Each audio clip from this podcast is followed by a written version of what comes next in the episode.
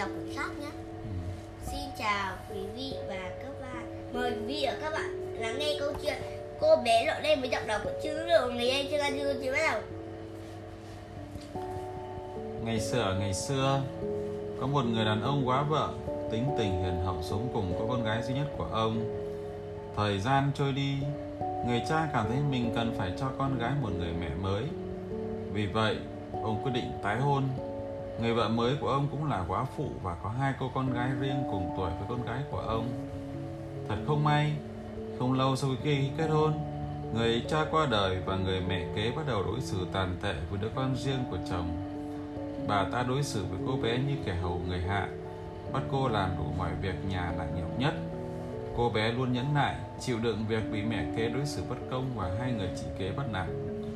Thời gian thấm thoát trôi cô bé lớn lên trở thành một cô gái xinh đẹp và có trái tim nhân hậu. Tối tối sau khi đã kiệt sức vì làm lụng vất vả nàng mệt mỏi thiếp đi bên lò sưởi đã tàn và khi thức dậy hai má của nàng thường lấm lem cho bụi. Vì thế mọi người gọi nàng là Cô bé lọ lem. cô bé lọ lem. Một hôm nhà vua mở hội và cho sứ giả đi thông báo rằng mọi cô gái trong vương quốc đều được đến dự dạ hội để hoàng tử kén vợ hai cô chị của lọ lem nhảy cẫng lên vui mừng và bắt đầu tranh cãi xem họ nên mặc chiếc váy nào. Còn lọ lem, mặc dù cũng rất ước ao được gặp mặt hoàng tử, nhưng tự thấy mình chẳng có chiếc váy nào tử tế mà chỉ toàn những chiếc váy rách dưới, nên nàng quyết định sẽ ở nhà. Vào đêm vũ hội, mẹ kế và hai cô chị em ăn mặc xiêm rúa leo lên xe đi đến cung điện, bỏ mặc lọ lem ở nhà. Cô gái đáng thương chạy vào vườn và òa lên khóc. Bỗng nhiên bà tiên đỡ đầu hiện ra an ủi con đừng khóc nữa con sẽ được tới dự dạ hội chờ ta một lát nhé Vừa nói, bà tiên đỡ đầu vừa đi tìm một quả bí ngô to trong vườn và chỉ cần vẩy đũa thần một cái. Quả bí đã biến thành một chiếc xe ngựa lộng lẫy. Sáu chú chuột biến thành sáu con ngựa trắng muốt xinh đẹp và một con chuột béo búp thì trở thành gà đánh xe ngựa thanh lịch. Nhưng vẫn còn thiếu một thứ nữa, bà tiên thốt lên. Quần áo của con rách rưới quá, ta sẽ cho con một bộ váy mới. Và rồi một quần sáng lấp lánh bao phủ lấy lọ lem biến bộ váy áo nàng đang mặc thành chiếc váy dạ hội động lẫy gắn đá quý và dưới chân nàng. Một đôi giày thủy tinh lung linh xinh đẹp xuất hiện. Lọ lem leo lên xe chuẩn bị khởi hành. Bà tiên đỡ đầu dặn dò cẩn thận trước khi tạm biệt nàng. Chính xác vào lúc nửa đêm không hơn một giây tất cả phép màu này sẽ biến mất. Con hãy nhớ đấy. Lọ lem chỉ vừa kịp cảm ơn bà tiên thì nàng đã đến cung điện trong nháy mắt.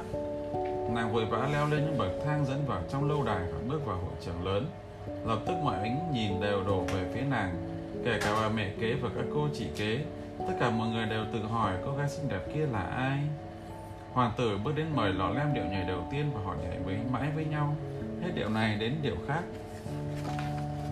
khi chuông đồng hồ bắt đầu điểm 12 tiếng, lọ lem chợt nhớ ra lời dặn dò của bà tiên đỡ đầu. Nàng phải lập tức rời khỏi nơi này ngay. Lọ lem vùng ra khỏi vòng tay của hoàng tử và chạy về phía cổng. Trong lúc vội vã, nàng đánh rơi một chiếc giày thủy tinh. Nàng và hoàng tử chạy theo phía sau đã nhặt được. Buổi sáng hôm sau, bà mẹ kế cùng hai cô con gái không thể ngừng bàn tán về cô gái kỳ lạ ở buổi dạ hội người đã đánh cắp trái tim hoàng tử về phần lọ lem nàng cũng yêu hoàng tử mất rồi nàng im lặng lắng nghe câu chuyện của ba người họ và quyết tâm giữ bí mật cho riêng mình trong lúc đó, cả cung điện xôn xao. Nhà vua cử sứ giả đi đến mọi ngóc ngách của thành kinh thành để tìm kiếm cô gái đi vừa chiếc giày thủy tinh xinh đẹp. Bởi vì hoàng tử nói sẽ chỉ lấy cô gái nào đi vừa chiếc giày ấy. Hai cô chị kế kế của lọ lem cũng nhanh tranh nhau thử giày với hy vọng mình sẽ trở thành vợ hoàng tử. Nhưng thật tuyệt cười, Chẳng có cách nào khiến đôi bàn chân to bè của họ có thể vừa với chiếc giày nhỏ xinh như thế. Đến lượt lọ lem, chân nàng ngay lập tức vừa như in.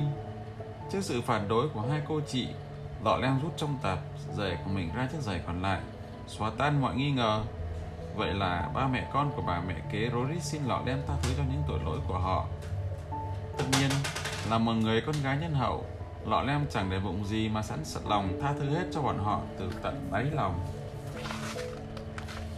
Vài ngày sau, Hôn lễ giữa Lọ Lem và Hoàng tử diễn ra linh đình với sự tham dự của các cô chỉ kế nay đã biết điều và bà tiên đỡ đầu với phép thuật kỳ diệu đã khiến hai người gặp được nhau.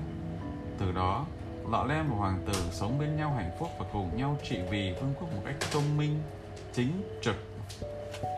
Câu chuyện đến đây là hết.